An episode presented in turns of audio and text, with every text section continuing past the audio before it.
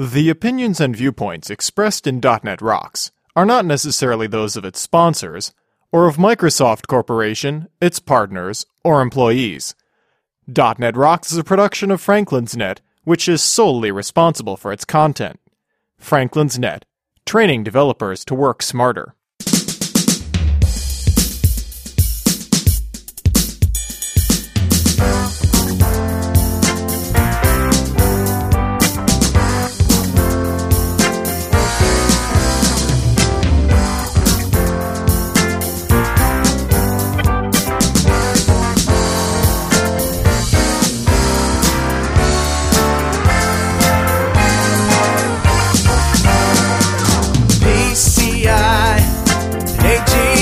Hey, Rockheads!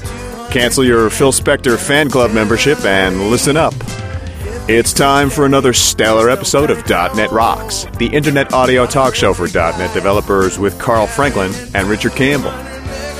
This is Lawrence Ryan announcing show number 437 with guest Bob Beauchemin, recorded live Monday, March 30th, 2009. .NET Rocks is brought to you by Franklin's Net, training developers to work smarter.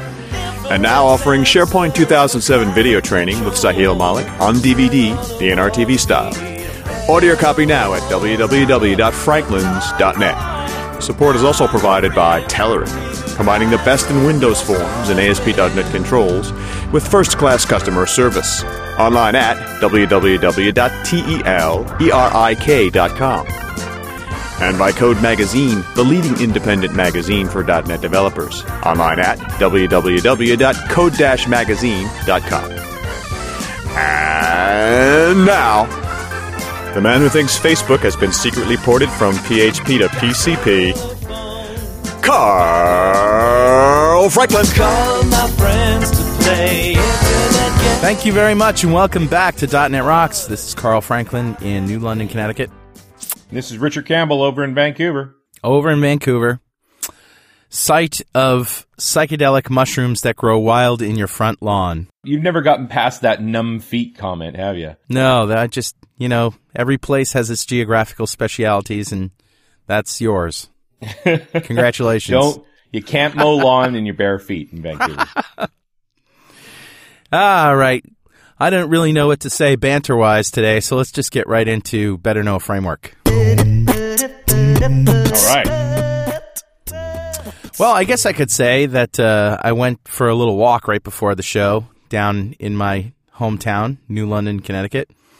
And uh, I only had 20 minutes, but that's okay. It's a small town.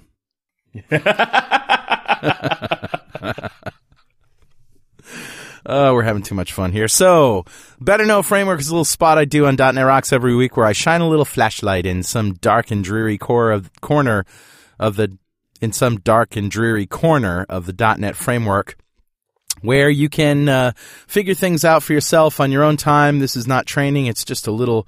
Here's where it is. Here's what it does. So we've been talking about um, uh, system.windows.controls. These are controls in both Silverlight and WPF. Although one thing I do not have in the documentation is, you know, which ones are supported where.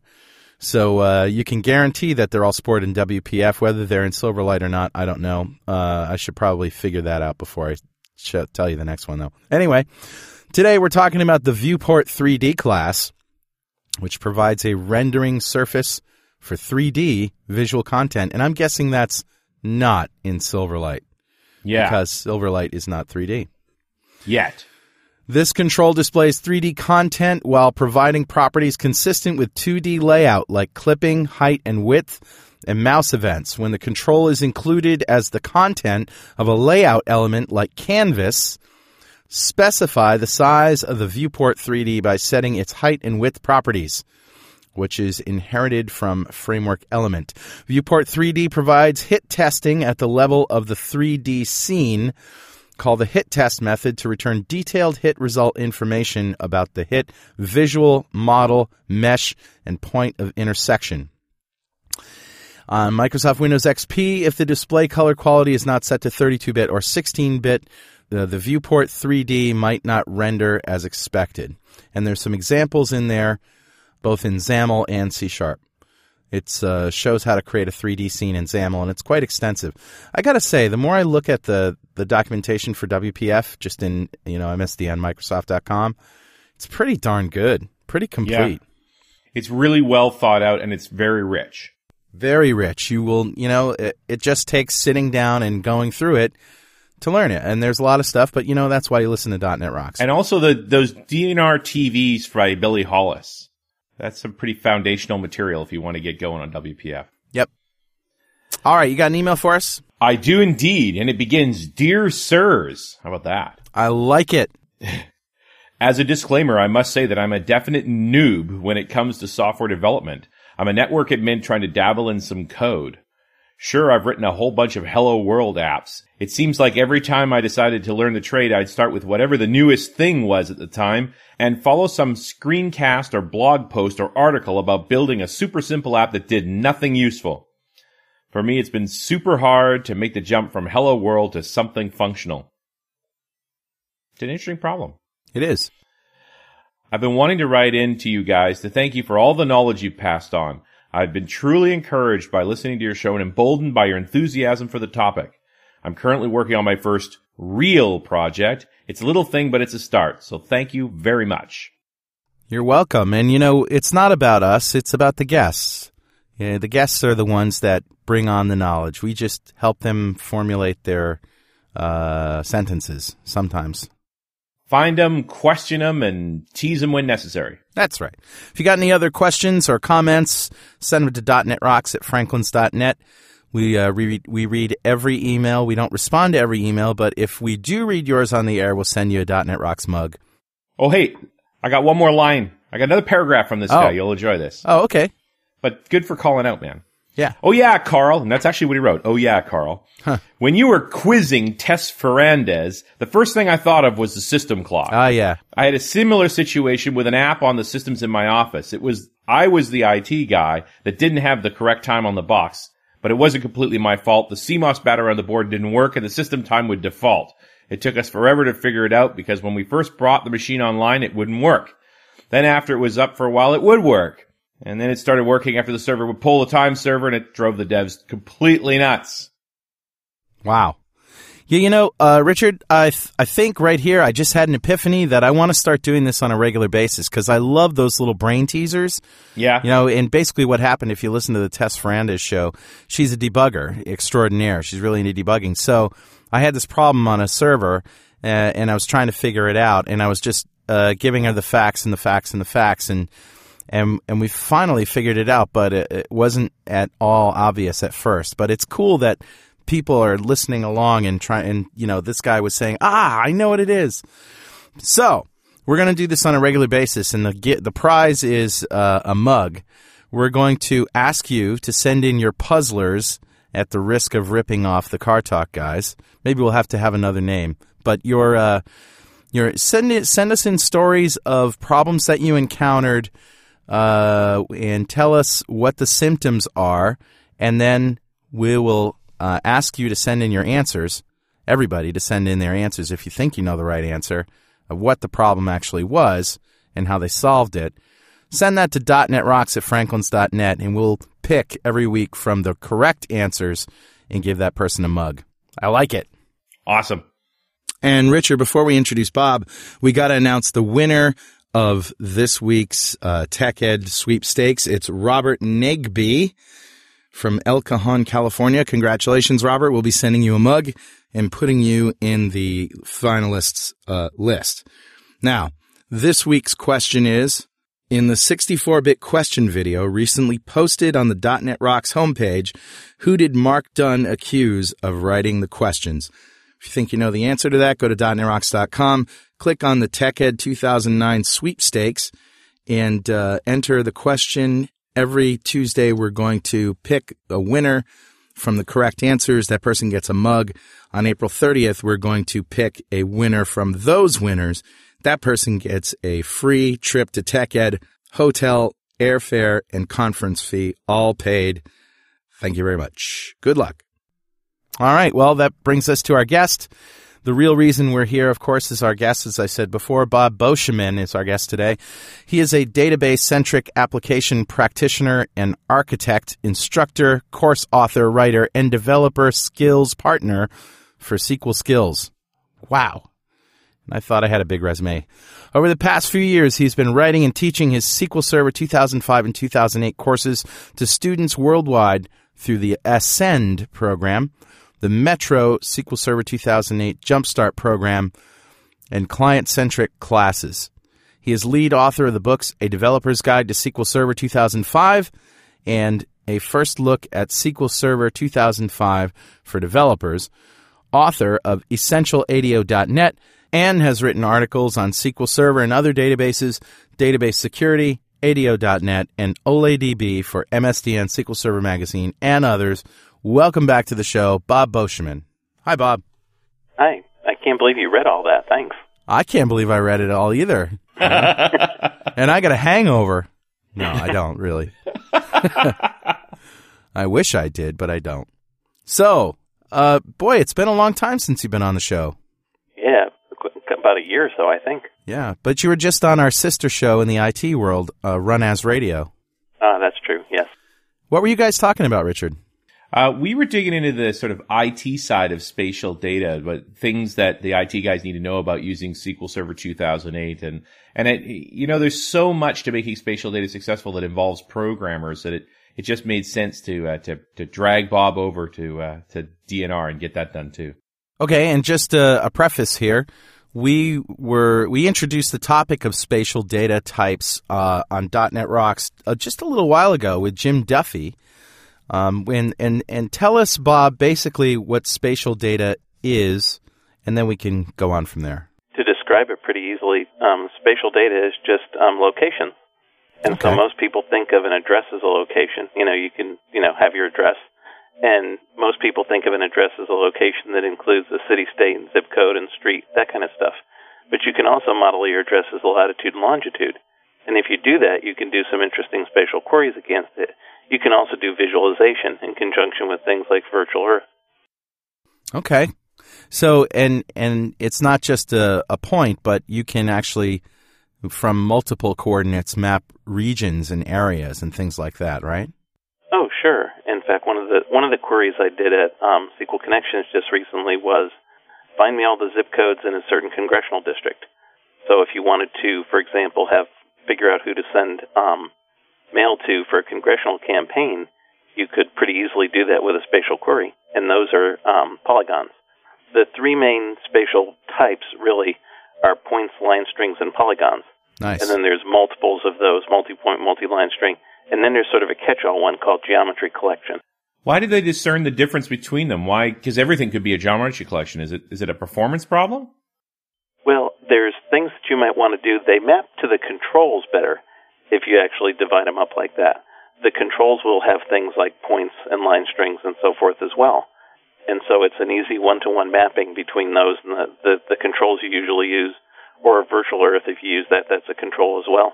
So, I mean, point's pretty obvious. It's just a specific location. Is a line just two points, or is oh, it more? a line string is two or more points. Yeah. Okay. And so a line string has things like properties like a length, whereas a point wouldn't have those. And a polygon has a property like an area, which a line string or a point wouldn't have. The difference between a string and an area is that it connects back to itself to enclose a, an area. Correct. In fact, as far as the spec is concerned, you can even have a line string that connects to itself, which is called a closed line string, or a polygon, which includes not only the line string around the polygon, but also the area inside the polygon. And you can do interesting queries with that, such as um, find me all the points within a polygon. Now, is there a three dimensional aspect to this as well, or is it strictly 2D? The SQL Server implementation right now has 2D, and it doesn't have 3D except for the fact that you can put in a Z coordinate for these, um, you know, geographic things. So that makes But- it 3D, doesn't it? Well, you can put them in, but none of the methods. There's about 60 or 70 spatial methods on Ah. both of these data types, geography and geometry. The and API the methods don't take 3D into consideration. I got you. So, for example, if you wanted to find the distance between your house and the mountain, you'd find the distance between your house and the bottom of the mountain, not the top of the mountain. In the next release, they're talking about supporting 3D in earnest. Okay. And these are vector types too, rather than raster types. In other words, you're not getting the same kind of um, things that you get in virtual Earth as far as you can't see the trees and the houses and those kind of things. Right. We were saying beforehand that uh, virtual Earth has a sort of uh, uh, a not a complete implementation of spatial data types. Now, what do you mean by that? Because I thought SQL Server is what does the spatial types, but you're saying Virtual Earth doesn't take advantage of all of the API delivers. Is that what you meant? Well, no. Originally, I thought that there was going to be built-in functionality in Virtual Earth to use SQL Server spatial data. Virtual Earth has its own database of spatial data, and it has its own database of raster type spatial data. So, in fact, it's much more a complete database of data than SQL Server has. But if you, for example, wanted to have the areas that were an outline of your um, sales districts, for example, um, you could get that into Virtual Earth, but there's no function in the Virtual Earth API called get data from SQL Server or add layer from SQL Server, which I'd like to see. You sort of have to program that yourself. It's it's fairly easy to program. But as far as does Virtual Earth have spatial data types? Absolutely. Oh, so the Virtual Earth support for spatial data types is different from SQL Server's support. Correct. Right. It has it has raster based spatial data, and SQL Server has, uh, and, and it, of course it can support the vector space type spatial data that SQL Server has. What I was saying before was that it doesn't really support complete integration to SQL Server. You sort of have to write that code yourself. But there's a couple people that have written that code, including me, and you can use it over and over again once you've done that. Okay. You just make a layer on Virtual Earth based on your data in SQL Server. Now, why is that? Is it, why why the disconnect? Why two different implementations? Is it was it planned that way, or was it timing, or is it that Virtual Earth requires things that the SQL Server types don't allow, or? Well, no. Virtual Earth has an entire spatial equivalent of a map of the world, including things like um, you know the ability to get you street directions, I see. which SQL Server doesn't provide out of the box. So it's really the Um, data; it's not the API. Correct. Yeah, And they're adding new visualizations. They're adding new. I forget what the the real name for them is, but they're adding new um, scenery all the time in Virtual Earth. I gotcha. They announce every month, for example, what is the new um, you know visualizations that's there in Virtual Earth for this month. They was adding things like uh, 3D for different cities and stuff like that. So when you're using spatial data types in your own applications, um, wouldn't you want to tie them to the Virtual Earth database uh, if if you're if you're using locations on the Earth, which is pretty much everywhere? Well, And when when would that. you want to come up with your own uh, maps? I suppose. Well, there's two kinds of you know there's two kinds of spatial data in SQL Server too: geometry and geography. Right. If all you're doing is laying out a house, or you're laying out, for example, your warehouse, and you want to keep track of where things are in the warehouse, that's pretty much you don't really care about the curvature of the Earth, Got it. and so you would just define one corner as zero zero and go from there. You can measure in feet or inches or you know meters, whatever you'd like. I see. So, and this is what we were talking about before a little bit with Jim Richard. Um, Right. Making plans, you know, it, this would be great for a sort of uh, architecture kind of application where you wanted to store all the data in a in a queryable, consistent place. Right. But I, I But really like you- this idea of, of, I mean, if you talk about a big warehouse, lit, knowing the location of stuff, Yeah. uh, inventory in the warehouse is not a trivial thing. Like it, that could be a long, long way. If you, if you have to just thumb through things, that's hard to do. So I think it's interesting the idea that I could have a, a database that actually say it's on this shelf in this location kind of thing. Yeah, absolutely. And you, you could do it in that way, and you could also conceivably plot it on the Earth too, and you could, you know, use a GPS to figure out where things are. That's a sort of different way of doing it, but but normally you'd want to know a little bit finer than that. Well, plus GPS doesn't work indoor all that well. That's Ah, true. That's true. Yeah. Uh, the combination, though, of smart tags and the spatial data types, I think, would be an, a nice way to, to keep track of things pretty much in real time. Hmm. I'd never thought of the concept of smart tags with it, but Yeah. suppose you could do that. What am I thinking of? IR tags, right, Richard? Oh, IR tags. Oh, okay. Yeah. Oh, or, you know, you're talking, uh, RF tags. RFID, yeah, RFID. Yeah. That's Yeah. what I mean. Yeah. Well, I mean, they're they're using those now. They're using RFID, but uh, that just tells you what you have in stock. It doesn't really tell you where in the place it is. That's right. kinda cool. be nice to keep track of that. Yeah. Yeah. Well, and then you get back to that whole z-axis thing that I could have a coordinate and how high up the shelf it was. Uh, wait a minute. There is one uh, factor that kills this whole theory. Nobody nobody has a warehouse anymore. Yeah. There are no more warehouses. I thought everybody had a warehouse. man. Nobody had a store. Everything's gone. I've been going on some of the bookstores and trying to find books, and you see that there's the books are there, but they're not in the bookstore itself. They're in the warehouse. Right. right. Every everything's in the warehouse nowadays. Yeah. Yeah. That's because the stores are all empty. Right. Just in time inventory means it's all in the warehouse. Now, I mean, the reality, of course, is if we if we just store data in the database as it's on this shelf in this bin, we don't really need the spatial data types for that. No, that's true. And you could store latitude and longitude of points on the Earth too as doubles or as decimal data types, and you don't really need spatial data for that too. Right. But if you wanted to know the distance between two things or try and lay out, for example, how you would go through your warehouse to pick things off the shelf. Right. I Say was just that thinking was, that you know, a you- you picking order is map for- awesome. Yeah, you could make up maps for yourself to do that.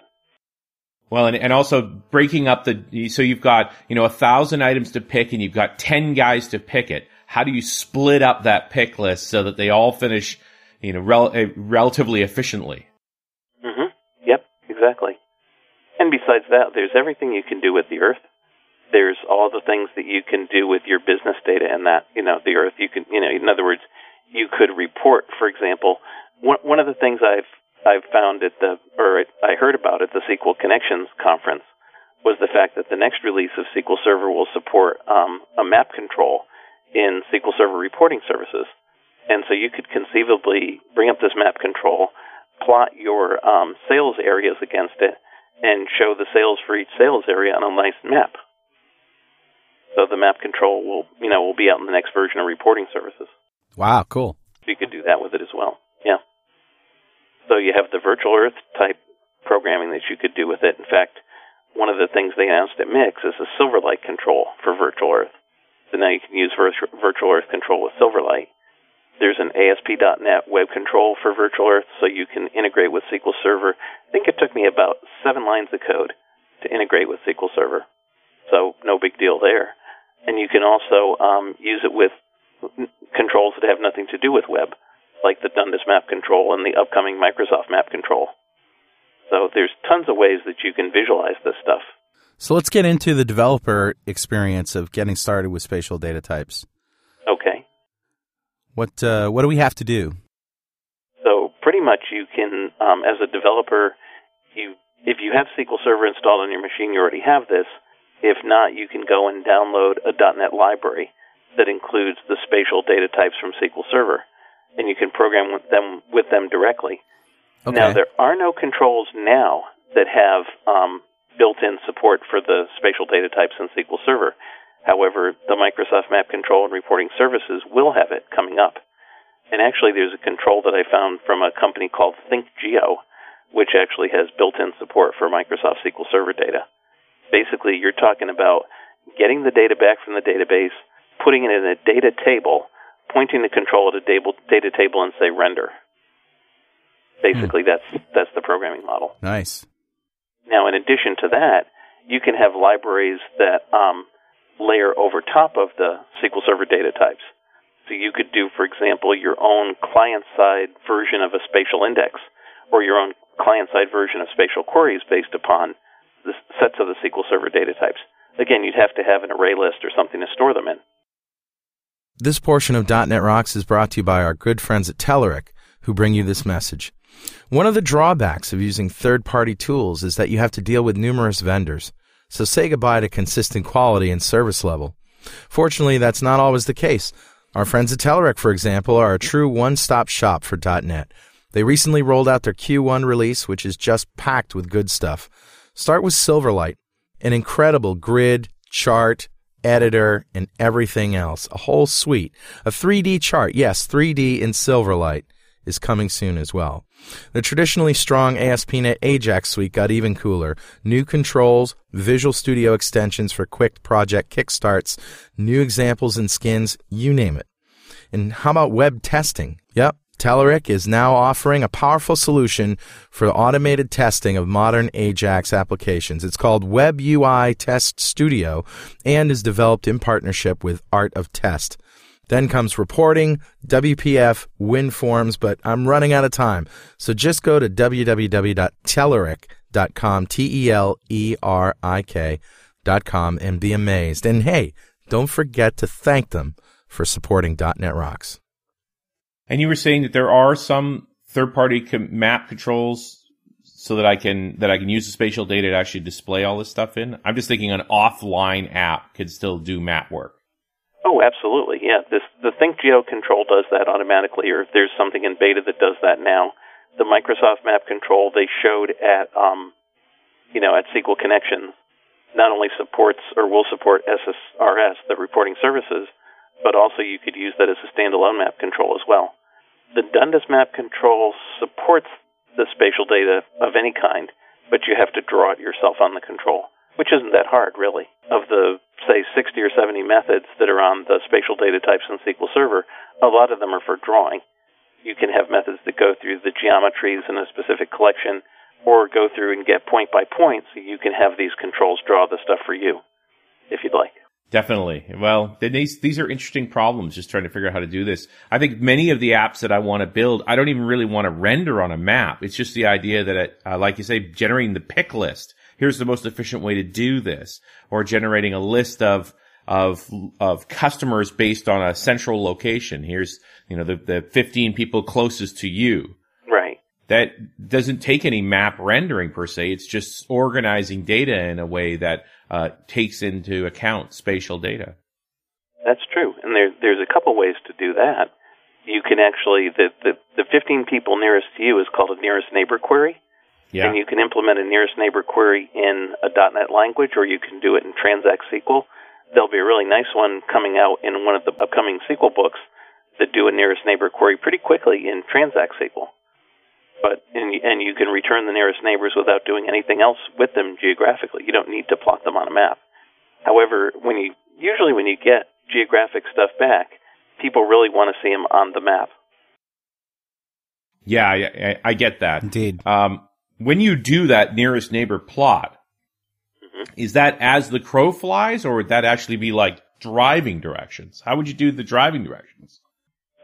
SQL Server really doesn't have driving direction built into SQL Server, Right. but you could conceivably use the Virtual Earth web services to leverage the information that they provide and use the geocoding service and the routing service to actually get back routing directions, but you'd get it back from Virtual Earth. In other words, you could store these directions in SQL Server and you can have starting points in SQL Server, but Virtual Earth will actually tell you what's the best route from here to there. There's no stored procedure built in into SQL Server for that. Right, and of course that that string, that spatial string type, is driving directions Yeah. from this point to this point to this point to this point to this point is exactly what it would be. Yep. Although Virtual Earth actually returns this back as chunk of XML. Ah, so then you have to convert it into points. Right. So it's a pretty nice synergy between all these products or between all these APIs. Yeah, you just my head's just spinning now with all the possibilities of like storing uh, frequent paths and and optimal directions. It's just this has got huge potential. Oh, sure. Well, of Yeah. the people that I had at my pre-con, I had a day-long pre-con at SQL Connections last week. Yeah, And let's see, there were people from insurance companies that wanted to have this information for insurance claims. Um, and I told them that um, they just used this with the fires in Australia, the big fires, the, the forest fires that were in, in um, around Melbourne area. yes, to basically see what the houses were that were within the fire area and what the houses were that were in jeopardy. And they could, as an insurance company, then use that to figure out, you know, where who to contact for claims. Um, had somebody from a company that wanted to be able to see their um, shipments as they were being shipped across the ocean in real time. Nice. And Nice. conceivably, you could do that too. Um, there was somebody I ran into in Europe last year that wanted to use this to try and plot the um, which way the birds would fly because they were afraid of birds flying into um, windmills that they were using to generate power. Like, um, Why aren't they more afraid of birds flying into airplanes? Jet Yeah, engines, because they tend to bring them down. Bird flies into a windmill, dead bird, no problem. Windmill's fine. Flies into a plane, everybody dies. Yeah, Nobody died. Was, yeah. Oh well. But Um, if they, you know, they they could conceivably see which birds are on a flight path from which, you know, around which airport, something like that. yeah, is there a way to store sort of vector data that here's the location and this is the way it's moving as well? I don't understand the what's the way it's moving. So, you know, say an aircraft, it's at this coordinate, at this altitude, at this velocity. I guess that's just another data, right? A point of data. I think you could just calculate that in a stored proc, perhaps. Yeah, or you could, if you had, if you had uh, plots like that, you could plot them as multiple rows, and then do things with SQL against them. Yeah, I, c- I- well, I could see string just storing another column that is the speed, and then using this string type to just additional points of information. At this time, it was now here. At this time, it was here, and so forth. Say in five minute increments. Oh, sure. So you could have a persisted computed column based on a user-defined function, something like that. Yeah, this is a whole other angle of thinking. Is this idea of of strings of data as time series? Yep, that's that. Yeah, that's another way to think about it. Yeah, possibilities, definitely possibilities. When you start thinking about the getting away from the geography, getting into the geometry model, start talking about modeling factory floors, how parts are moving on the floor. Oh, sure. Yep. There is no end to the amount of fun you can have with this stuff. Well, when you get into time and motion studies, you start figuring out that the total distance that a given part moves directly affects its cost. So what if you were able to query that? Yeah, that would that should be fairly easy with a regular relational database. Yeah, I have a string of points that was the motion of this part. Give me the sum of the distance it moved between the points. Sure. Yep, that's just the user-defined function. Wow, because that's really, Yeah. really hard to do by hand. I remember doing that stuff for a factory. Yeah, I mean, really, what you're doing with this stuff is in SQL Server is you're keeping track of it. You're making sure it's consistent with the other data. You're making sure it's in the same place as the other data, and then you can use it just like a regular relational data type. Other than that, anything you can do with a relational data type, you can do with the spatial data types. It's easy to write .NET stored procedures that use the spatial data types, or even SQL stored procedures that use the spatial data types if you're happier with those. So what you get out of it really is the storage, the query, the integration with the rest of the data, and the indexing. There's some really nice spatial indexes that um, I've done some queries that take, oh, say two or three hours without the spatial index. You can knock down a sub-second with the spatial index. So that's a nice feature of SQL Server there. Yeah. Yeah, and I'm just trying to imagine how the indexing works on these data types. Like that, that to me sounds really challenging. Oh, there's there's well-known math, mathematical algorithms to do this, and they've used one of these mathematical algorithms. They break the area, and if it's a geometry data type, you actually give it the area that you want to break up. You give it Right. the bounding box for that area. If it's geography, they will actually break apart the entire world, and then they'll break apart the entire world into squares. It's called tessellation, and you record which squares are covered by which points or which polygons and that's basically the spatial index. Interesting. And it's all about just trying, just like any other index, breaking down the total set of data into smaller chunks so you can find things you need.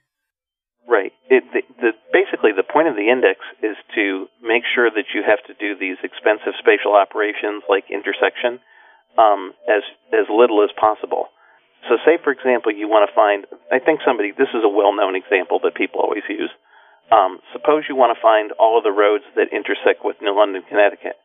Well, you can get rid of all the roads that don't intersect with Connecticut right away. And so then at that point, you're only running the intersection algorithm around that subset of the roads that go through Connecticut at all to see if they go through New London. If you can get rid of 90% of the roads just off the bat, then the calculations go down by orders of magnitude. Right. So that's basically the point between, you know, with the spatial indexes. I wonder if we're headed towards a time where the database will actually be the best way to do stuff like road route calculations. Mm, it might be. I mean, it's it's it's a place to store the data, right now they're trying not to put everything in the database, seeing Right. that maybe the virtual Earth services can do the same thing and do it just as well. They certainly wouldn't, you know, they they do have a rendering piece in SQL Server Management Studio, but you'd never do the rendering that way. No. So specialized specialized databases that you could call out to to get routing information maybe faster than you could store yourself would be a good idea. Hmm. Well, and the idea that you would use SQL Server as the storage for a road route calculation uh, app. Sure, for the re- for the repository rather than Right. to actually do the calculation itself. Yeah, you don't want to do the calculation, but you do want it to reference the data. And I, I, I'm curious as to how, you know, the, the, the map software of the world currently stores its data that it does routing as quickly as it does. When you think about the insanity of what it takes to figure out a route. Yeah, I think they're just well-known mathematic algorithms, and they just store it on some huge servers. And then we just saw yet another story of a guy who was following his GPS more than he was looking at the road and almost drove off a cliff. Well, they have the warnings in the on the GPSs. That Yep. you know the the first screen you have to actually say, "Okay, I agree.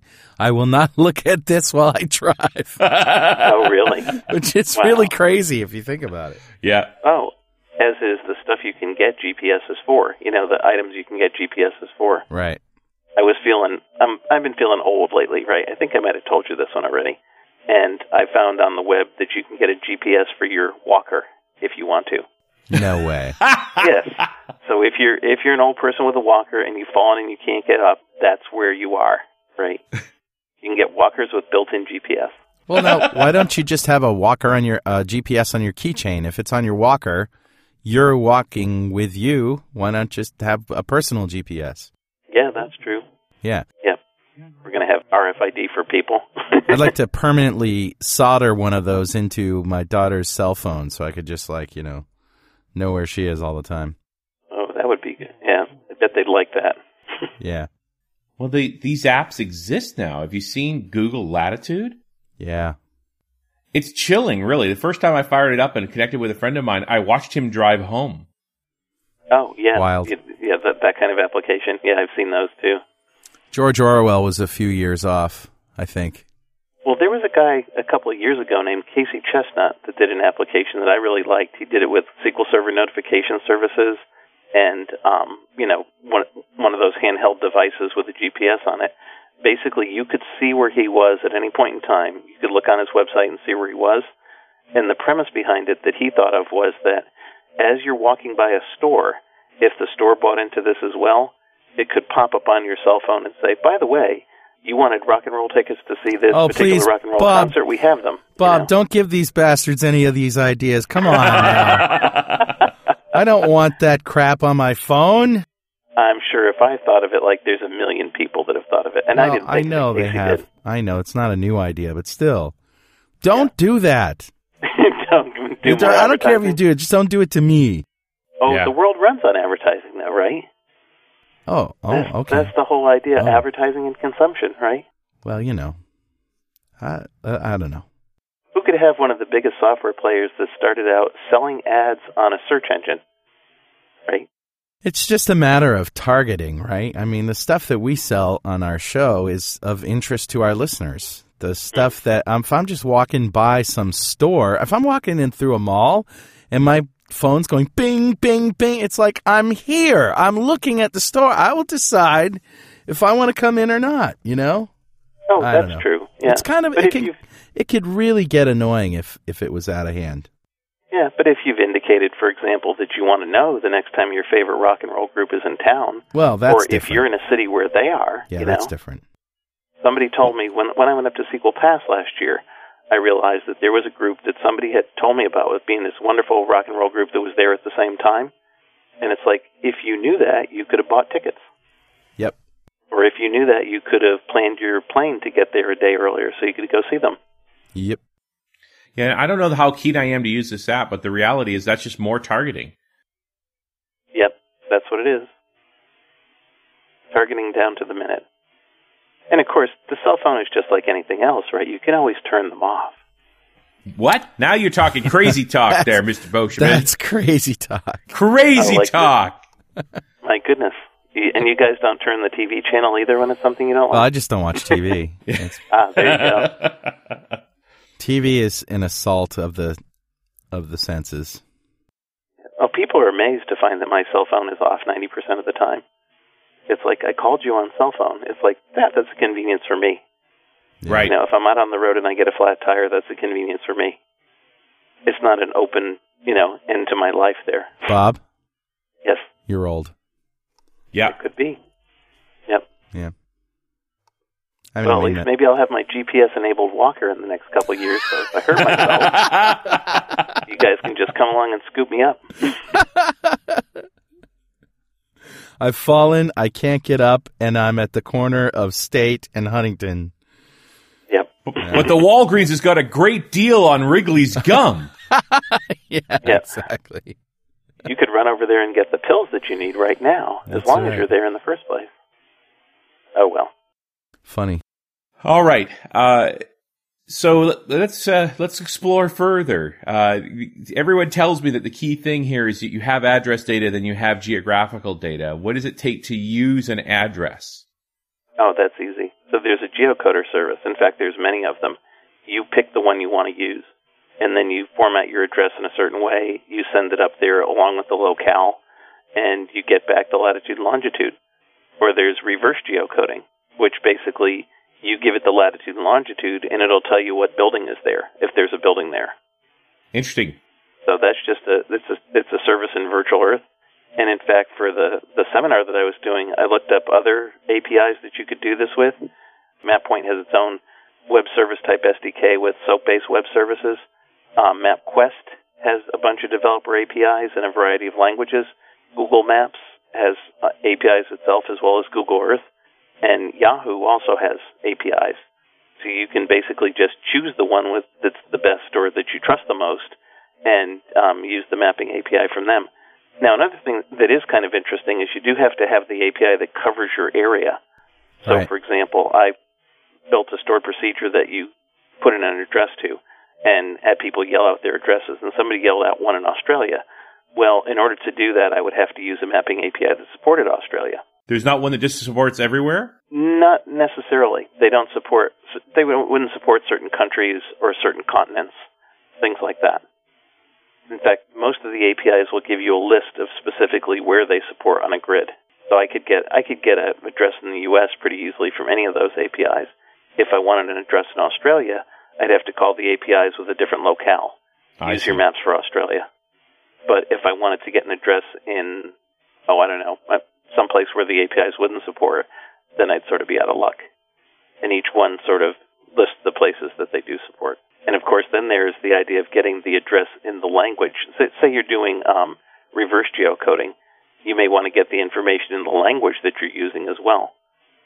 Right. I saw, I saw somebody that posted up about a month ago that said the virtual Earth maps for Japan actually only show the, the labels in Japanese. And it's like, yeah, that's what they should do. Yeah, that kind of makes sense, actually. Well, but if I'm an English speaking person, that might not be true. yeah. Well, and, and I'm trying to get somewhere in Japan, which I've done. It's hard. Hmm. Right. Well, that's another thing too. Some places um, don't have um, increasing numbers on the streets. So the street numbers, because the streets have evolved over time, have nothing to do with the position on the street. Street number, you know, house number 20 would not necessarily be next to house number 21. Right. Right. And so they have to take that stuff into consideration as well. Well, there's also places like uh, in London, you can be walking down the street and it, every block it changes names. Yep, that's another one. Right. And you can also have, you know, street and road and place, and every city has their own way of encoding things. Right. Like in the uh, when I moved to Seattle, I was sort of shocked to find out that all of the streets had NE for northeast or SW for southwest at the end of the street name, Hmm. rather than in the middle, like everybody else does. or everybody else you'd seen. Where everybody else I've seen does. Sure.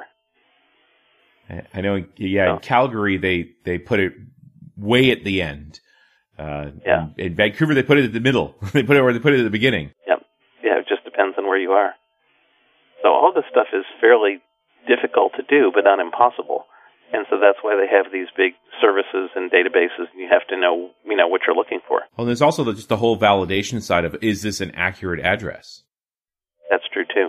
And you can do that manually, or there actually is a component that does bulk geocoding for SQL Server integration services, you feed it a set of addresses, and then it will send you back either a latitude and longitude or an indicator of um, the fact that I got more than one hit for that address. Um, you know, here's the error that I got back when I put that address in, something like that. Right. One of the things that I tried to do actually, because I've lived a lot of places in my life, is just for fun, I tried to geocode a row in a database table for every place that I'd ever lived in my life. Huh. However, some of those places have been torn down and no longer exist. Wow. Yeah, we don't think about this, but there are times when addresses actually are get unused. They're no longer available. Oh yeah, they tear down apartment houses and build new ones just Yep. like it's going out of style. Sure. I do that anytime I'm in a city where I used to live. I try to drive by and see the see if the old place is still there. I thought Yeah. you were going to say I always burn down the buildings I move out of, but okay. No, no, that was the next thing I was going to say. You didn't wait for it. You're just impatient. This is I the problem with sharing the same things. brain. In doing that exercise too. Like when I was little, I used to take the train from Old Greenwich, Connecticut to a school that I went to in Greenwich, Connecticut. Yeah. And it turned out that the Old Greenwich Railroad Station, which is what I used to sort of find my house there, to, to actually be able to geocode the house, the Old Greenwich train station has now been declared a National Historic Monument. And I thought it was just an old decrepit train station. Wow. So you find out interesting things as you're going along too. But the idea is you can store the stuff in a database, you can correlate it with other stuff that you have there, and you know the API for it can either be visual or just a number, Right. just like any other kind of data. It's interesting. What about when you get into more like generalized coordinate systems or, or even stuff like breaking up a neighborhood into lots? hmm That's that's like cadastre data. So that exists for most places. You can usually, if it's a U.S. place, you can get it on the web from Right. that city itself. And you can use it to answer interesting questions like, does my lot overlap your lot? Or does my land claim of my lot, what they said was my lot, overlap what you said was your lot? Right. Before you do things like tear the place up to put in something new in your own backyard, you might find out that your, you know, point that you thought was part of your yard is actually your neighbor's yard. So people use geographic data for that all the time. Just building a fence can be tricky. Yep. Yeah. Um, there's a lot of other data that's geo encoded available. I think this is maybe this is just a U.S. phenomenon. I don't know how it is elsewhere, but if you run into stuff like census data, like when you start thinking in this these terms, if you're building an app like this, you want to figure out, you know, finding new customers in a particular area. Can you get at census data fairly easily? It depends on where you live, like you said, but in the U.S., that stuff is available fairly easily. In other places, I think, like in the U.K., um, you have to pay for a lot of it.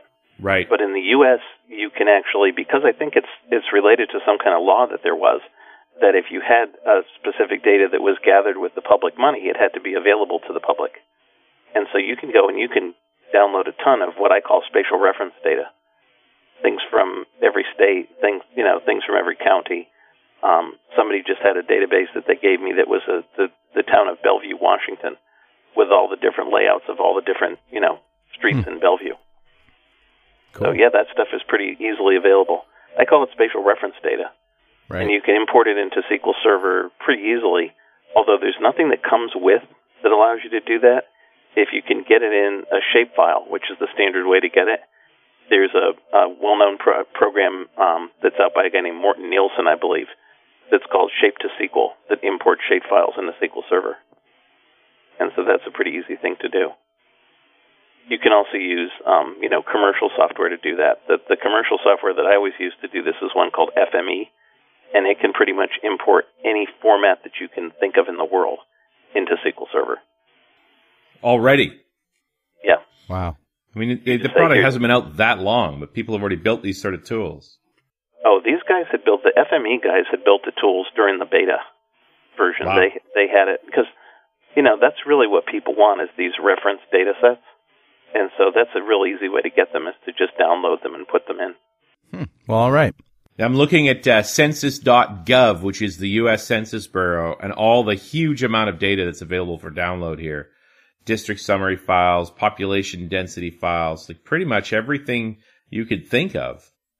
is oh yeah, or the one that I that I was able to get for free. It's it's freely available, you know, freely available on the web. It's not that I could get it. Um, it's called the GeoNames data set, and that thing has six million points of interest throughout the world, and it's a free data set. Basically, it has so many points of interest that on I, I, I showed people at the conference this upcoming add-in for SQL Server data that's going to be in MapPoint. It's an add-in for MapPoint, and Huh. basically I keyed in my address. It came up with the MapPoint map for my address. This is all offline, right? I have no web connection to do this.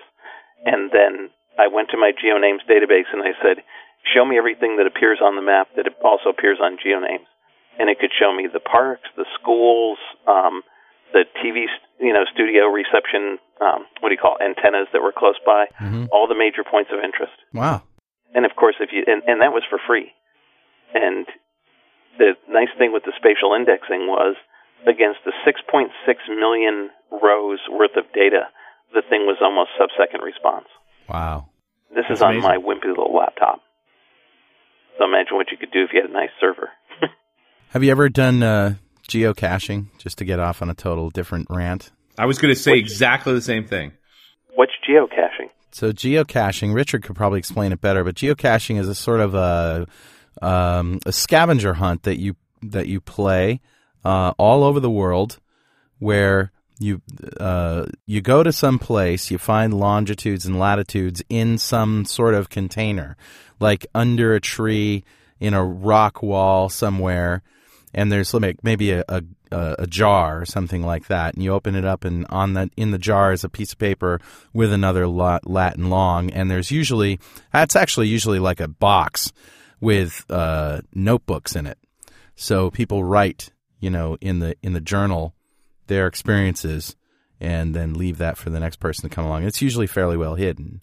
Oh, I've heard of this, but I've never done it myself. Yeah. Well, and it's just because GPSs are now accurate enough that you can get really, really close to a location, Yeah. and then they disguise the item.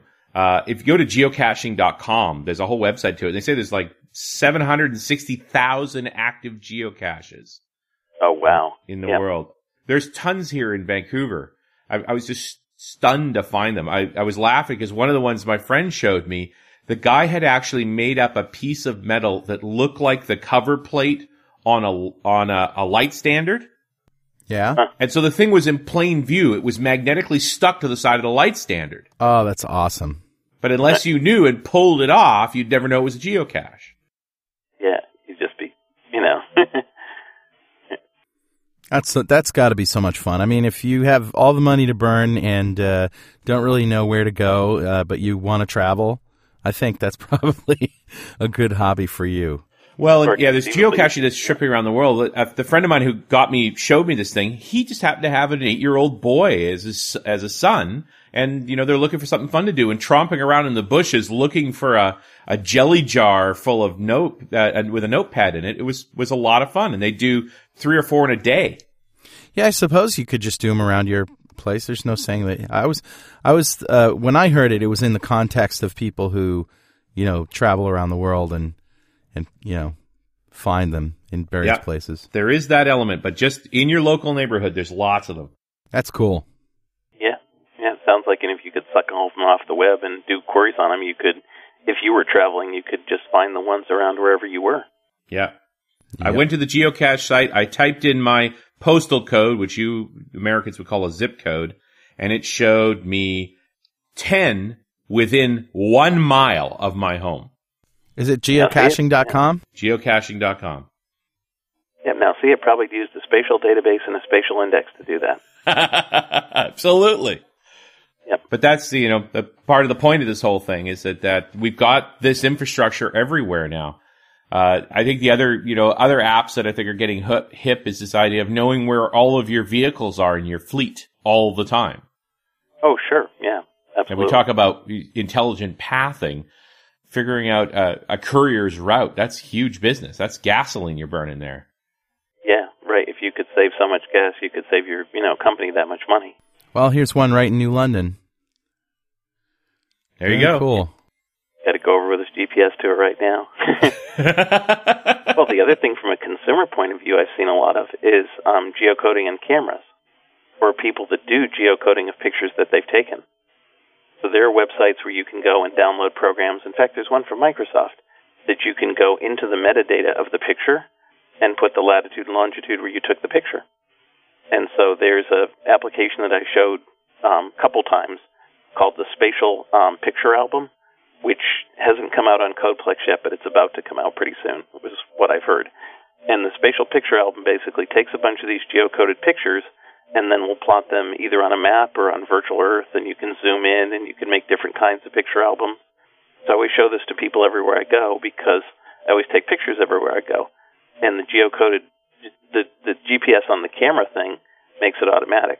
You don't have to go in and geocode anything. As soon as you take the picture, it knows where you took it. So I think Yeah. that's kind of a cool That is a very cool aspect of it. application for it too. Sure. When you got to think this is the way, right? I mean, it's in in the immediate future, in the next five years, we're all going to be carrying a device that is our cell phone that has GPS and a good camera in it.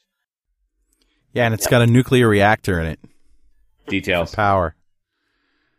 and I'd be happy with that as long as I could turn it off whenever I wanted to.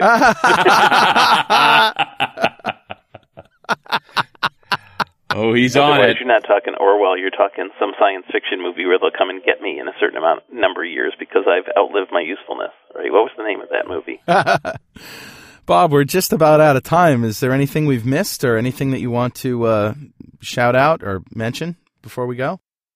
No, I think that we're good. Um, just like I said, for SQL Server, all you have to do is get the freely downloadable .NET library from um, off of the SQL Server. I forget what they're called. Add-in the SQL Server, something like that, and you can use the spatial data with or without.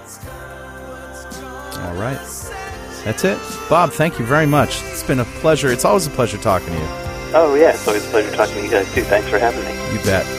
And we'll see you next time on .NET Rock.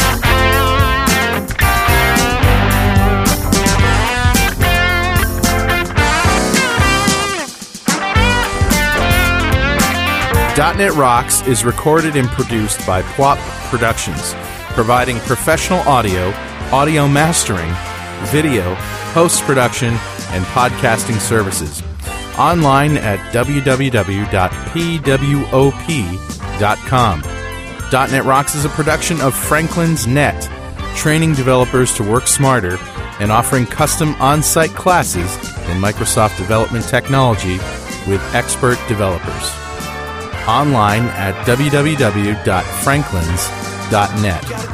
For more .NET Rocks episodes and to subscribe to the podcast feeds, go to our website at www.dotnetrocks.com. Got transmitter by the FCC. Yes, I'm a, a boy. Life is hard.